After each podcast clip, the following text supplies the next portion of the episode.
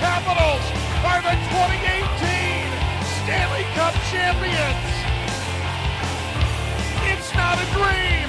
It's not a desert mirage. It's Lord Stanley, and he is coming to Washington.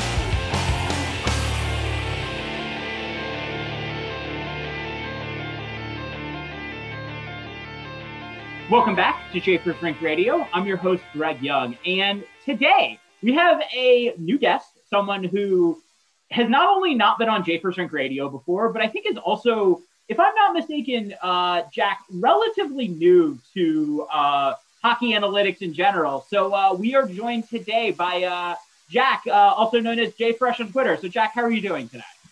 I'm not doing too bad. And uh, yeah, no, I'm definitely a little green compared to some of the other analytics people you've had on. So so I appreciate you uh, indulging me here.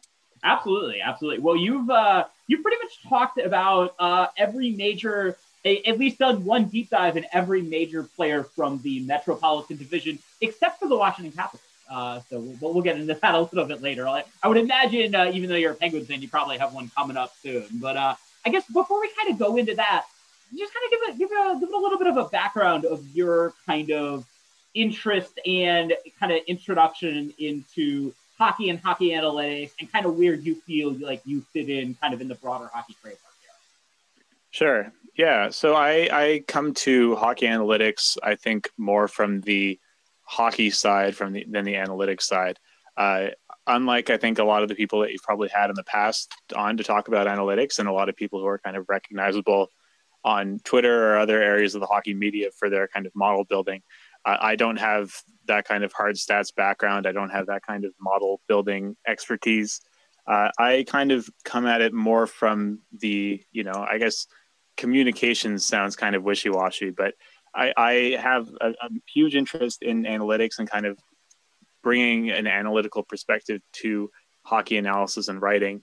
Uh, and I do it kind of more from that perspective of trying to maybe bridge the chasm between sometimes what the outputs of models might be and what might be considered, you know, popular opinion or general perception or, or what you might call the eye test, uh, as it were. But uh, yeah, so so I think that the the perspective that I kind of try to bring is, you know, I want to take this stuff that I find interesting and maybe communicate it in a way that the layman might be able to get some value out of uh, and and increasingly in a way that can be kind of directly connected to what people might see on the ice. And so I think that's kind of tracked as I've moved from kind of just visualizing data and, and, and models to kind of maybe writing a little bit more and doing a little bit more of kind of a deep dive involving game tape and stuff like that uh, to the point that now you know the, the, the place that i kind of would like to be situated i don't know if if, if it is the truth but uh, is kind of as maybe an, an, intermediary a little bit between maybe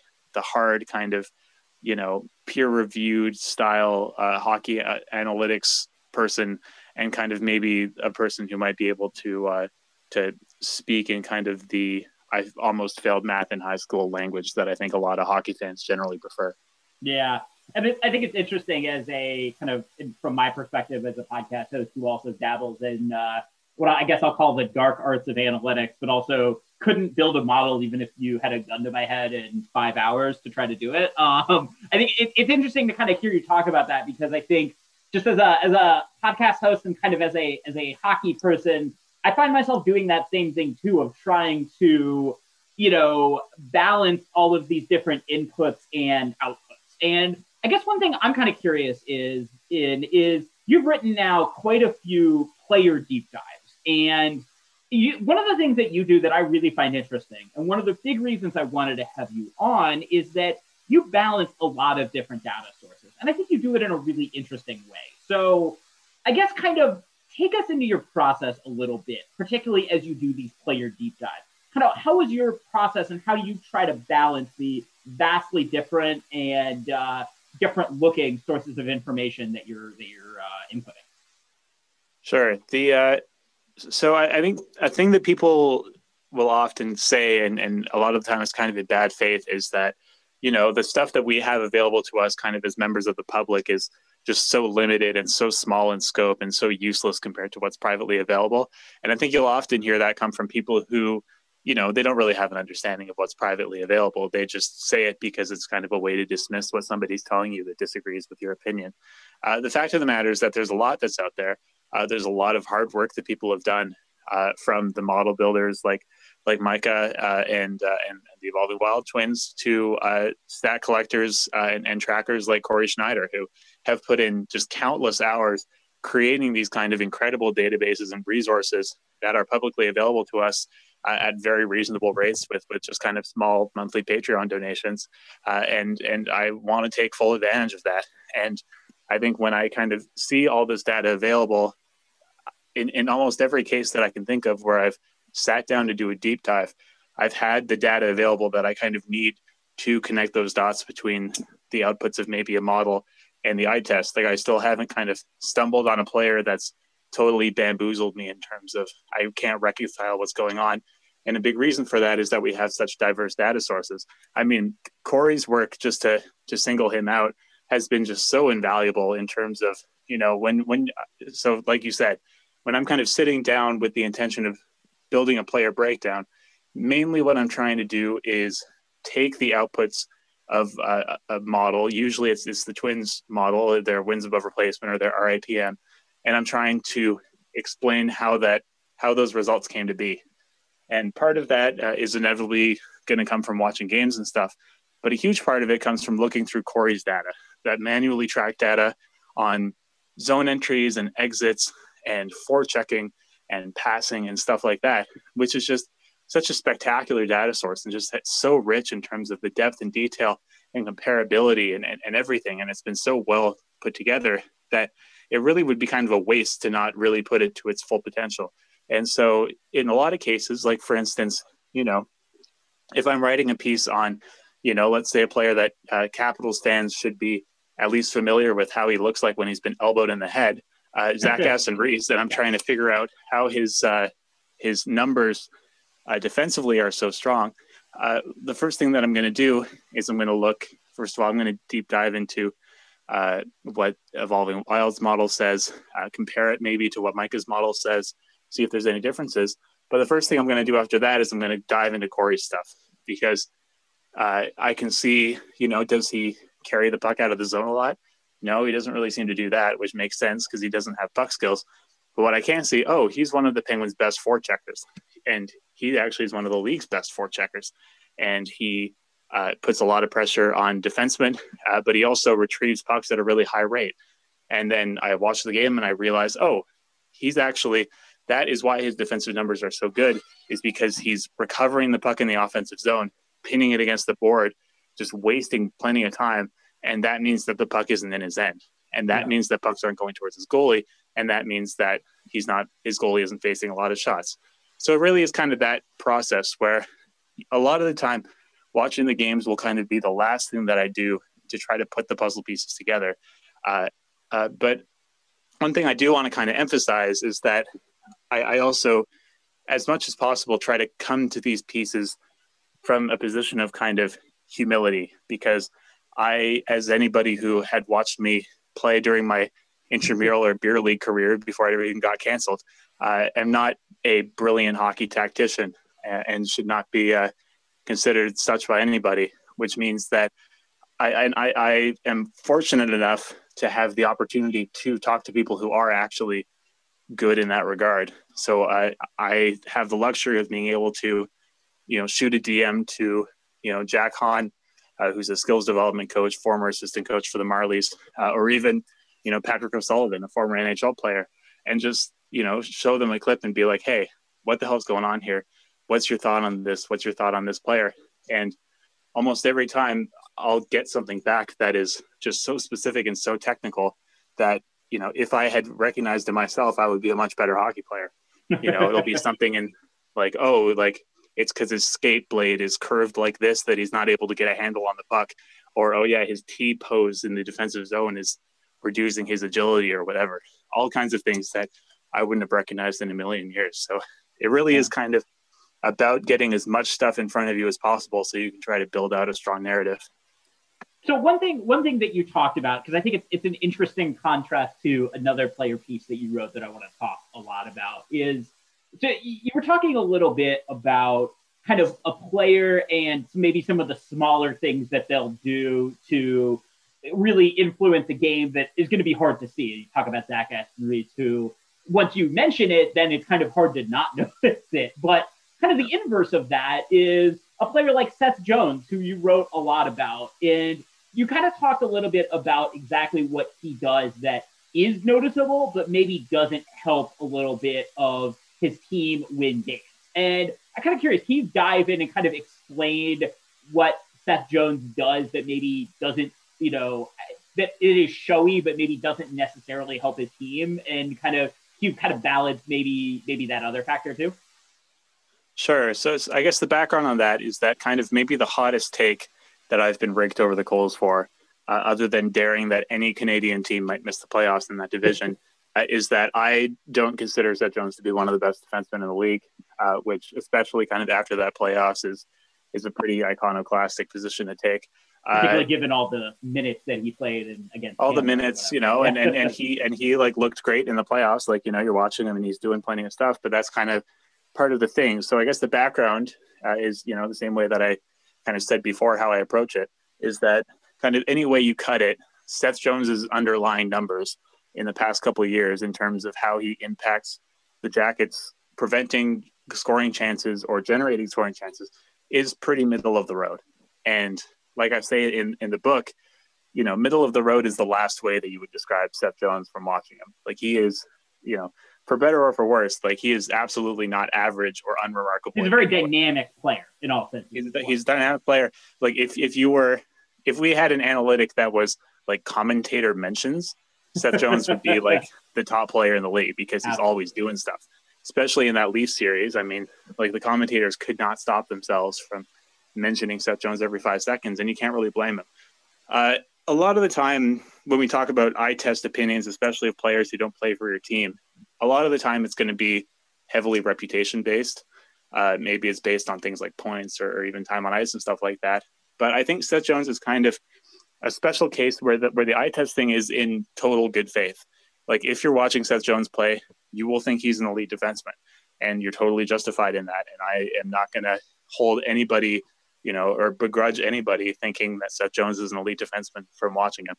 The, the thing is, and kind of where I and, and maybe some other people, uh, including uh, Dom and Scott Wheeler, wrote a great breakdown of this with kind of point by point game tape in the athletic, is that I think the things that Jones does really well look amazing and they stand out. And like I said, the commentators on him all the time.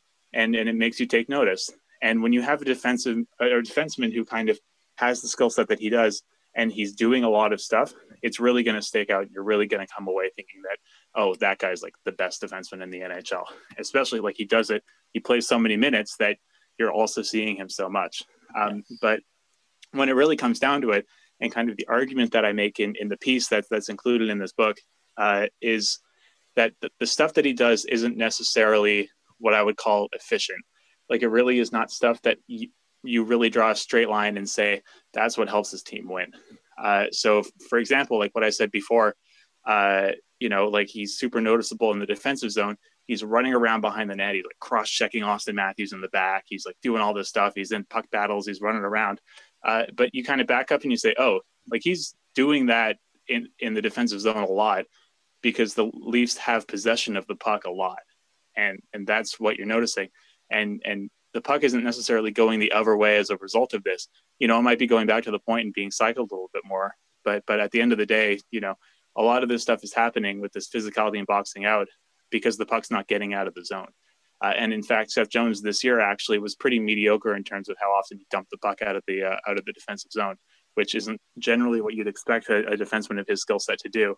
Uh, another thing like that is, and I'm sure anybody who watched that Toronto series would remember uh, and, and the Tampa Bay series as well, is that he loves carrying the puck into the offensive zone. That's like his favorite thing to do. And it looks amazing because he's he's big, but he's a confident skater. He has great puck control skills. And so you see this this big defenseman bearing down across the line, carrying it into the zone. You know, maybe he kind of chucks the puck to the middle or or does all these kinds of things. And you think, wow, like that is so impressive that he was doing all this stuff defensively and now he's doing this offensively. But And and one and this is kind of something that's consistently stood out to me with players is that defensemen entering the zone with possession of the puck is not necessarily what you want to happen because a lot of the time those defensemen really don't know what to do with the puck once they get into the zone. And a lot of the time those kinds of plays are one and done. And the result with Jones, a lot of the time, as as Dom and Scott kind of got into with game tape, is that a lot of the time it would leave his partner and the Jackets kind of scrambling to deal with a counterattack, and Jones would be caught up the ice, which sure. really kind of contradicts the reputation that Jones has as the stingy defensive defenseman. Uh, but then, you know, Jones gets back to the defensive zone, starts, you know, battling and stuff, and, and it's quickly forgotten. But it really is kind of that type of thing. And like, there's more stuff than that, but those are kind of two things that stick out on top of how he has kind of a soft gap. He lets people get into the zone off the rush. You know, he, he prefers to protect the middle, but the result is that he gives up possession and, and things like that. And, and those kind of little things aren't necessarily things that are going to stick out to you. You're going to remember the stuff that he did and the stuff that he did looked amazing. And, and but when you kind of back up and look at the results and, and how it helped the Blue Jackets win, you're, you're going to see that it maybe didn't have the effect that, that you're expecting. So, you know, like that's an example. That's something that I am in the, the huge minority on. And I recognize that I'm not going to be changing too many minds anytime soon. But that's kind of an example of, of, of, of a situation where you can look at the combination of kind of the micro stats, the game tape, and the macro stats, and form kind of a full vision of a player that you wouldn't necessarily get from looking at any of them by themselves. Yeah. So, so, and, and another player that I think is worth kind of talking about in the same division that I think you started to see the analytics crowd uh, be joined increasingly by the the kind of hockey commentariat, I guess is the word I'm going to use, is uh is a player like Dougie Hamilton, who I know was tremendously divisive, but you look at the underlying numbers for Dougie Hamilton, and I defensively, they're not perfect. And I know that your article kind of got into that, but it's kind of interesting to kind of contrast those two players in that Dougie Hamilton also is a very clearly dynamic player, but it seems like he does stuff that leads to a little bit more direct offense and goals. Yeah, so like like Dougie does some things that look wonky. I mean, like he's like six foot six. He's not like you know, he, he's not kind of as beautiful a skater as, as Jones is, at least not moving forward. You know, he'll occasionally make some defensive hiccups because he's an offensive defenseman. Uh, but the way that he kind of maintains possession and, and, the way he does it is kind of by shooting the pucks just so often and shooting it from anywhere and getting into position to shoot it from anywhere. You know, like these are the kinds of things that that lead to real results and, and lead to great results at both ends of the ice. And you know, what I got from watching him was that you know, I, I didn't think necessarily that he was as good a defensive player in zone as the analytics might lead you to believe, because the analytics kind of he looks great at both ends of the ice. Um, but and I think that this is kind of you know a situation where that kind of eye test analysis can t- take you in a good direction because the reason the analytics say that he's great defensively is because his partners do a hell of a lot worse defensively when they're not with him. So like Jaccob Slavin and Mark Giordano who are kind of his main two partners that he's had in the past couple of years, have much worse defensive results without Dougie Hamilton. But I mean, you're not going to say that Dougie Hamilton is the defensive conscience on a Slavin pairing or on a Giordano pairing. But the re- but the reason for it is that they complement each other so well, where Dougie is able to kind of do the offense thing, and and Slavin or Giordano are, are able to kind of hang back, and they fit together super well. But if you were kind of to take Hamilton and put him with like Morgan Rielly, you know, he's not going to have great defensive results in that situation. It really is kind of one of those areas where you have to figure out how guys kind of click and how those numbers might change in a different situation.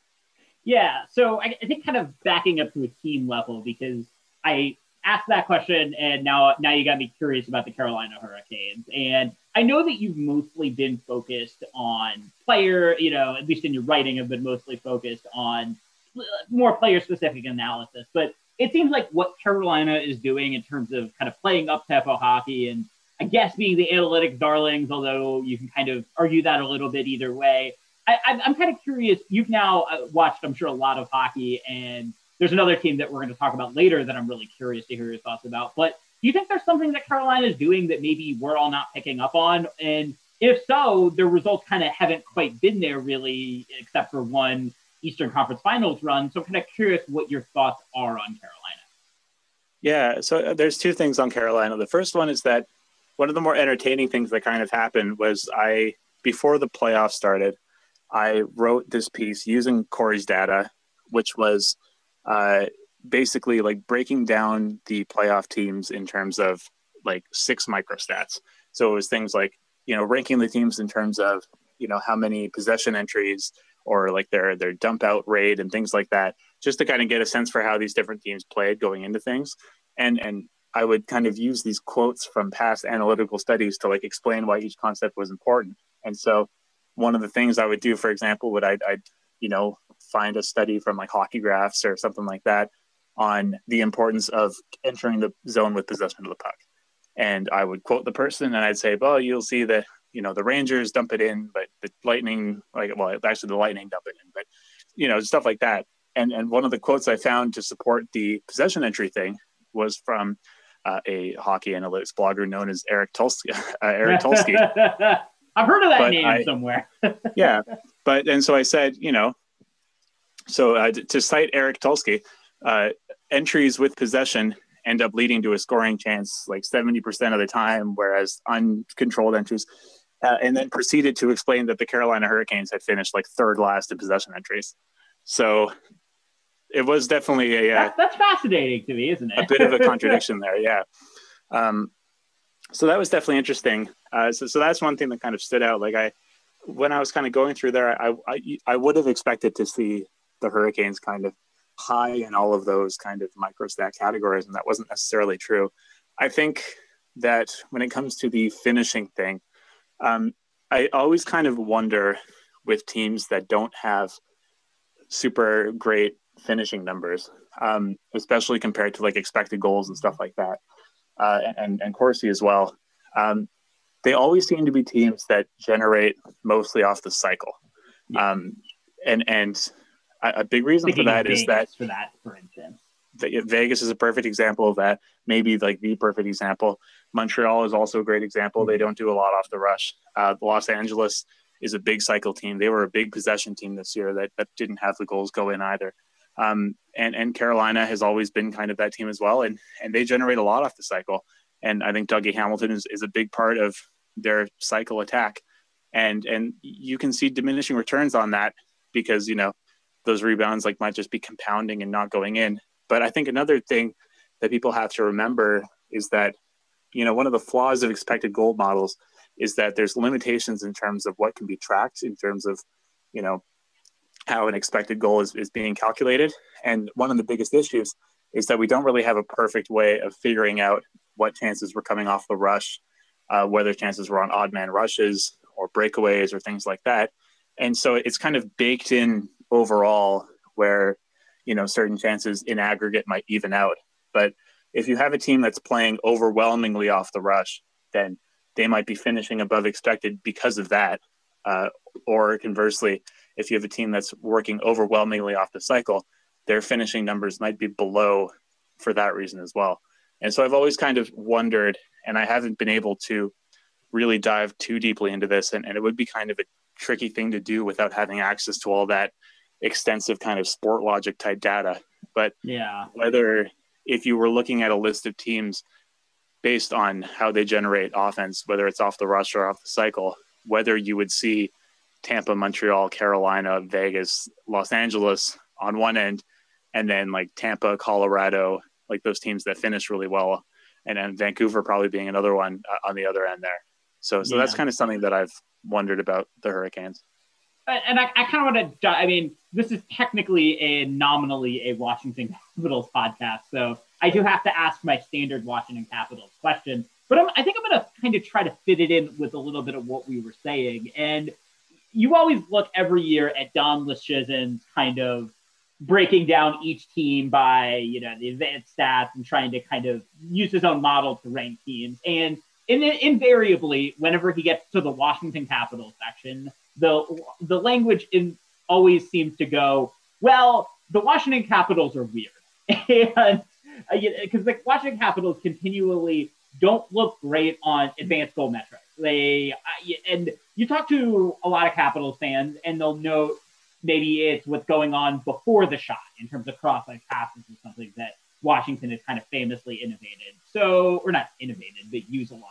So I guess I'm kind of curious, where what, what do you think are the flaws with advanced models and kind of how they track the capitals? Or is there just something that maybe we're just waiting for a fall that's going to be coming at some point? Yeah, I, I don't know. Like like that thing, you know, like I said, it, it might have something to do with stuff off the rush. It might be a, a pre-shot movement thing, or it might just be that the Capitals have certain players who are really, really good at scoring goals. Uh, you know, like like like Ovechkin, I don't think it's too wild to say that he's probably a, a pretty safe bet to score above expectation. I, I think I think he's pretty uh, good at that whole thing. Yeah, no, I, that, that's you know, I'm a Penguins fan, so I can't be too complimentary, but I think it's fair to say that he's an above average shooter. Uh, you know, like guys like Kuznetsov and stuff, you know, and and and I think that the issue with the Capitals when you look at them analytically, and, and this is definitely something that I've seen, is that the bottom of their lineup, like the analytics love it Yes. Like, like, like I like to the extent that like I literally was going to write an entire piece and still might uh, uh, called "What Does Elite Penalty Killing Look Like?" where I just isolated on Garnet Hathaway for yep. a couple games and figured out what the hell he was doing. You know, like if you look, I, like like uh, uh, Panik uh, uh, Hathaway is a good example. You know, Travis uh, Carl Hagelin, you know, another good example. Yeah, Hagelin, like just great defensive results at the bottom of the lineup, and then you go to uh, on the defense and guys like Siegenthaler just have ridiculous numbers. And then at the top of the lineup, you're seeing guys who have just really unremarkable numbers. Like like Kuznetsov, his defensive numbers are awful. His play driving numbers have dipped quite a bit. Uh, you know, Ovechkin, obviously his defense isn't isn't anything to write home about, but his play driving is, is not what he used to be when he was younger. Uh, Backstrom, kind of similar situation, you know, and, and theoretically you see this team and you're like, oh, like these these expected goal numbers are really dipping and the defense is a huge problem like is is everything going to be okay? And then the goals just happen. And you know it really is kind of you know the question would be theoretically like is that because of what they're doing before the shot gets taken or is it just these guys are really good at scoring goals? And without kind of access to stores of private data there's no way to know for sure. But I, I think it is kind of a safe guess to say that if your model is based on expected goals alone, you're probably going to underestimate the Capitals, uh, and and you know, which is one of the reasons that I, I use kind of a, a more war based model that that uses goals for as an input rather than uh, rather than relying on that. Yeah, and I, I, we talk about kind of being humble and everything like that, and I think that's one thing that you do a good job of is. I mean, at the end of the result, at the end of the kind of thing here, there's going to be stuff that we don't pick up on. And so having the actual for and against goals is going to be important, if anything, just to keep us kind of in in some kind of plane of reality. Yeah, yeah. There's always going to be uncertainty, and and honestly, like you know, some people find that to be kind of a downfall of, of analytics or, or a reason that they're not too into it. But I mean, in my opinion, it's a lot more interesting that there is kind of this uncertainty than if everything was totally assured and, and teams just kind of plugged in players like they were playing, you know, EA Sports franchise mode. Yeah, agreed. And it's I think it, it, it's kind of exciting because you compare a hockey to a base. I, so I come from baseball, and you compare a hockey to a baseball where baseball is I think it's a combination of they've been at it for longer for baseball, but also I think baseball is just frankly a little bit easier in the sense of yeah. hitting and pitching to analyze. And so I, I personally I just find that really exciting. The idea that there's a lot of hockey that we, you know, don't know and don't, uh, you know, and are still kind of learning about how to properly analyze. Um, and speaking of things that we don't know and learning how to properly analyze, uh, I'm going to take a quick break. And then on the other side, I got uh, some more questions for Jack here about uh, Colorado and uh, Jack Johnson. So uh, stay tuned. Welcome back to Japers' Radio. Still here with Jack. And Jack, I want to ask you about Colorado. And because having read your 152 page book, I believe, uh, one thing that I was interested in is you've talked a lot about, we talked about Carolina and kind of digging into what made them interesting. And one thing that I saw, I, I don't, I think you only did a couple of Colorado players, but it, it's interesting to kind of see that Colorado seems like they're at the forefront of a lot of the maybe I wouldn't say analytics movement, but in terms of picking players and really knowing how to develop and pick interesting players that really fit well in their lineup. So I'm kind of curious, how do you compartmentalize what a team like Colorado is doing, and maybe where are they looking where other teams should? Yeah, well, there's kind of two things analytically that that I find appealing about Colorado. The first one is I, I mentioned that piece that I did where I looked at the microstats and kind of ranked teams in there. And Colorado is is at the top in kind of every like, you know, forward looking analytical microstat category. Like they are entering the zone with possession of the puck. They are exiting the zone with possession of the puck. Like they are like all the stuff that you like want a team to be doing in terms of you know like the the analytical outcomes or whatever. Like that is the way that Colorado plays, and and they get to do that because of all the skilled players they have. But I think it's still noteworthy that like they are a team that is kind of fully committed to like we are not going to be a dump and chase team. Like we are going to do like the skill zone entries and stuff like that. And and I think in a lot of ways in doing that they are kind of they have kind of become the team that everyone envisions Toronto as being. Uh, but obviously they've had a little bit more success in terms of getting uh, past the the first round and, and being able to put some results together. Uh, in terms of player identification, uh, I mean that's a, a, thing. Like like like I think is is pretty clear. Like player analysis is kind of the thing that I find the most interesting about hockey analytics, uh, and and the way that the Avalanche have been able to recognize players who are who are undervalued, uh, who, or who weren't being deployed correctly, uh, or who they could get on the cheap I think has been very impressive and and maybe has led to them having the best offseason in the NHL this summer, uh, which which I think is it's just a situation of the rich getting richer. Yes. I mean, in the so in the in the book, I, I have a, a, chapter on uh, uh, Valeri Nichushkin, who is a guy who they got as a project signing last year, who had very good defensive numbers in Dallas and really bad offensive numbers. Um, and and I think digging into it, I found that a big part of that is because he was allowed to do some things uh, from a defensive perspective that he was really suited for.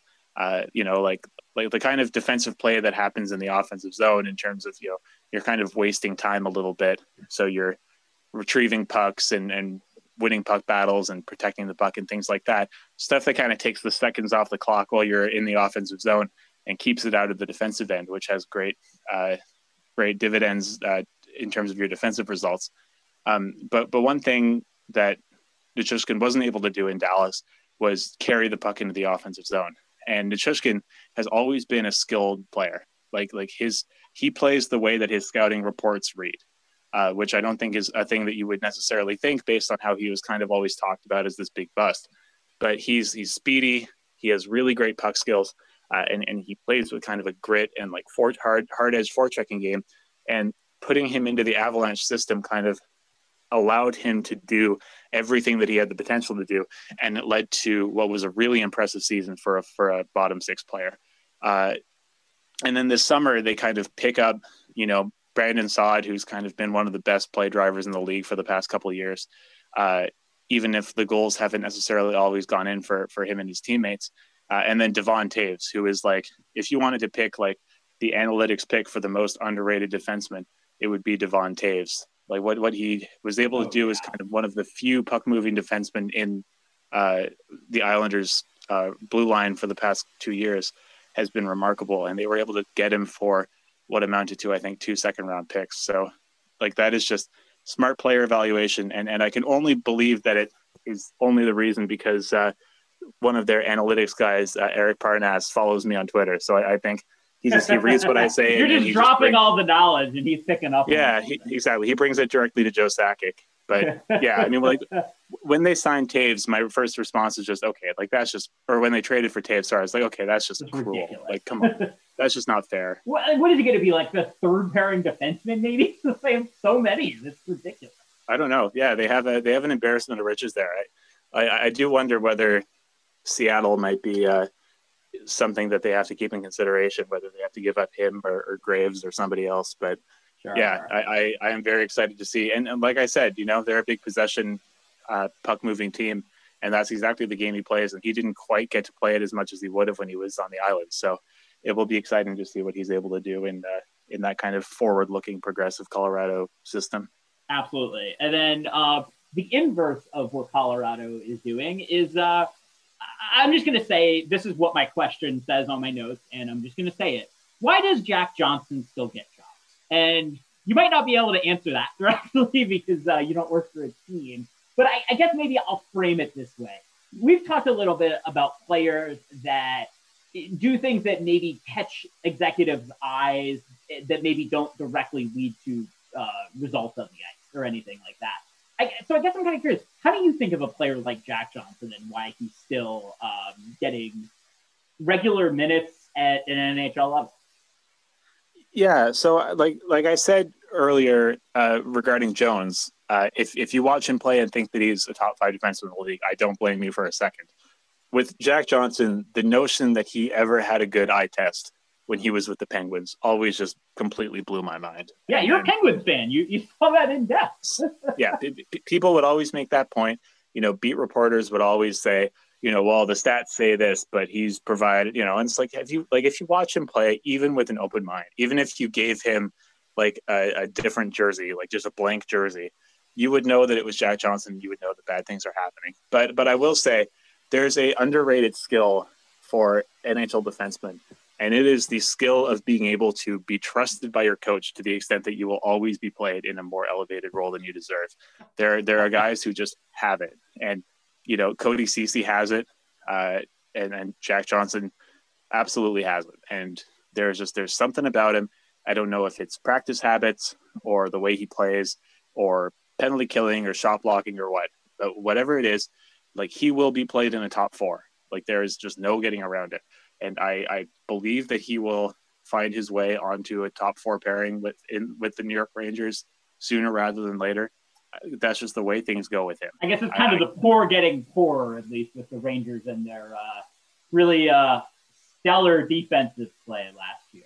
Uh, the, the sarcasm here being uh, that the Rangers, I think, and I would imagine you're you're with me on this, were probably I, I, I, guess they weren't probably the worst defensive team, but they were I think probably somewhere in the bottom. Yeah, they were. I think they were bottom three or so, and they might even have been. It might have been kind of just Chicago below them. They were. They yeah, were that Chicago. And, I think uh, Winnipeg maybe is in that range or something. You know, but yeah. And yeah, and it, you know, like you you try to figure out a way to fit Johnson onto that blue line, and any way that you do it is appalling. Like either he either he is going to ruin Adam Fox, which I would never forgive him for, mm. uh, or he's going to pair with Tony DeAngelo, and that is just going to be a defensive nightmare. Uh, or it's going to be him and Libor Hajek or Brendan Smith, and like those are two very poor defensemen to begin with. Especially Hajek, I think, was arguably one of the few defensemen last year who was even worse than Johnson. So, like that, like either way, and and I I did a kind of thing a couple days ago that was kind of revisiting something that I had put together when he was still on the Penguins. But if you take kind of his splits uh, on and off the ice with the Penguins star players, especially Sidney Crosby last year, it is it's staggering just how much a bottom pairing defenseman can negatively impact the guys in front of him. Like in, in terms of the the on ice kind of goals for and goals against, like when Johnson and Crosby were separated. Like if it's just Sid without Johnson, he could be playing with Letang, he would be playing with Chad Ruhwedel.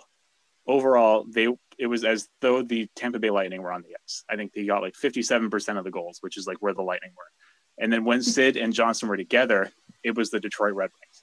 Like they got 35% of the goals for it. So that's impressive to make in a, in a bizarre way that can make Sidney Crosby a, equivalent to a Detroit Red Wings team. Yeah, and and like and like that's a Detroit Red Wings team that like got unlucky with goaltending too. Like this is like even maybe worse than like the Red Wings were genuinely.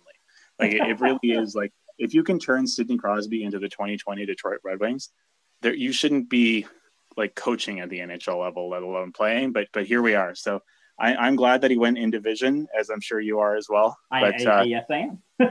I mean, you know, like like I do have like there is kind of a part of me that has like, you know, I guess sympathy might be pushing it because he made more money last year than than I'll make probably ever in my life. But at the same time, like in, in, in the cover of my book, it pictures me uh, turned away from the ice because obviously I would never watch the games in a million years uh, on a computer. But I am wearing a Jack Johnson jersey just to uh, commemorate my my favorite ex Penguin. There you go. There you go. Well, I think there's uh, something coming full circle there a little bit. So I, you know, we, we've been uh, we've been here for a little bit. So I, I want to conclude by saying by asking you this: You are a Penguins fan, and uh, we have to we do have to get into this. This is a Washington Capitals podcast. Um, so I, I, this isn't going to be the question that you think I'm going to ask, it's going to be something I think a little more tame. I, I'm I'm kind of curious. Eh, there's been a lot of talk with Penguins fans and Capitals fans about the quote unquote championship window, and I guess I'm kind of curious where you feel like the Penguins and the Capitals are kind of in that pantheon, or is that maybe just a flawed way for us to look at you know, teams and their kind of competitive cycle? So I think it's fair to say that that champion windows do exist, but I think that we should conceive of them maybe more broadly than we do. And and I think this this doesn't really apply to the Penguins and Capitals just because like the Capitals and Penguins are kind of the case studies that that prove that we should think about the championship window differently. Yes. Like the, I think the, the Pens and Capitals are undeniably kind of at the end of when they're going to be competing for cups for the time being. Maybe they're going to prove me totally wrong, but but I think it's probably safe to say that Jake Guentzel and, Jakub Vrana aren't going to be franchise players for their respective teams moving forward. Uh, but I, I, think that, that the Penguins and Capitals, I think, provide some good evidence that when teams talk about maximizing their championship window, as though the guys who they have who are 22 have like five years to win, is ridiculous. Uh, and, and the Penguins and Capitals are perfect evidence of that, where like we're still talking about the Penguins and Capitals as being teams that can compete for a cup over the next three years or so. You know, I mean, Sid and, and Ovi are going to be in their late 30s by the time that window comes up. And, and these teams have been competing in the Penguins case since 2007, in the Capitals case since 2008. You know, like that, we're talking about like 13, 14, 15 years of a championship window. Yeah. And so when you hear Leafs fans or Canucks fans or even Avalanche fans talk about, oh, like we, like our window is now, like we need to go all in, you know, that's that's there's an extent to which you can go all in in terms of you know you trade assets like futures for good assets now that that can give you a couple good years worth of, of stuff like your Phil Kessels or your TJ Oshies. But at the same time, you need to be ready to put together a sustainable cup window that is going to last you a decade because there's good reason to believe that it's going to be a decade. The yeah. Lightning, the Sharks, Penguins and Capitals. And, and it might not even be, I, I say this as a Capitals fan, that the team that won the Cup was not their best roster. Like, it definitely wasn't. Yeah. And I mean, they were a team that had just lost Nate Schmidt and Marcus Johansson. And you're just like, so sometimes yeah. hockey is just, that's the beauty of it, right? Is that sometimes it's weird and you don't know what's going to work in the playoffs. You don't know when Devante Smith Pelly is going to inexplicably score seven goals or yeah, all you and know then, the Penguins are going to stumble upon a line that is basically unstoppable. Yeah. Yeah, you give yourself as many lottery chips as possible, and and you know sometimes you're the Sharks and it doesn't work out, but you know a lot of the times you're the Lightning or the Capitals or the Penguins, and and if if the Leafs or or uh, Oilers or Canucks are, are thinking of things in terms of okay, like we have to win while these guys are cheap or whatever, they're not going to win because they're going to find themselves in a situation where their window uh, involuntarily closes a hell of a lot earlier than it should, and uh, and that's not good news for anybody. So, yeah, I, I think the Penguins Capitals are perfect reasons of why championship windows inarguably do exist, but they are a hell of a lot longer than you might think they are, and you should prepare to try to compete sustainably. Yeah. All right. Well, Jack, this was awesome. Thank you so much for coming on. Where can people uh, find your various uh, works, and uh, where can people find the uh, the book that you uh, that you just wrote? Yeah, I'll start with that. So I just dropped a collection today. Is like you said, it's about 150 pages. It's a collection of 18 uh, player deep dives using analytics and the eye test. Uh, all things that I've kind of written in the past kind of six months or so, uh, using that broad variety of analytics as well as kind of game tape observations. Uh, I just dropped that today. Uh, it's on Gumroad. I, I, I don't know the link off by heart, and I don't think anybody would be able to remember it. It's on my Twitter. Yeah. Uh, and uh, and you can get it there. So it's five dollars and up, but uh, all the proceeds for it are going to a local charity here in Halifax, Nova Scotia, uh, which focuses on on youth housing and, and programming. Uh, and, and they do really great work, and, and hopefully we can get them a little bit of money uh, before the holidays because obviously this is a, a, tricky time for for charities and nonprofits to be working. So we've already I, I launched the book about three hours ago, and, and the last time I checked, it's we've already raised about two hundred dollars. So things are, are going pretty well there, and, and hopefully that'll only get better. Outside of that, uh, if you want to give money to an even more worthy cause than vulnerable children, uh, my Patreon is uh, is five dollars a month. It's a hell of a uh, transition there. That was that yeah, was. Yeah, that was, no, uh, plus plus. I loved it. yeah. So if if you're if you're looking for you know things like data visualizations and stuff like that, maybe the player cards you might have seen on Twitter, you can get full access to those, and a bunch of other toys like roster builders and things like that. Uh, that's five dollars a month. Uh, and then if if what we talked about with the writing is interesting to you, or if you want a comment section where you can yell at me about the Seth Jones piece, that is all on substack.jfresh.com, I believe. So you can uh, find me on there and, and shoot me out. There you go. There you go. And uh, joining joining the uh, the uh, parade of smart people that have that have gone to Substack. So that's good to see. So Jack, this this was great. Uh, we're gonna. I definitely want to have you on again. This was uh, this was a delight. Thank you so much for coming on. Yep. Happy holidays. Yeah. Happy holidays.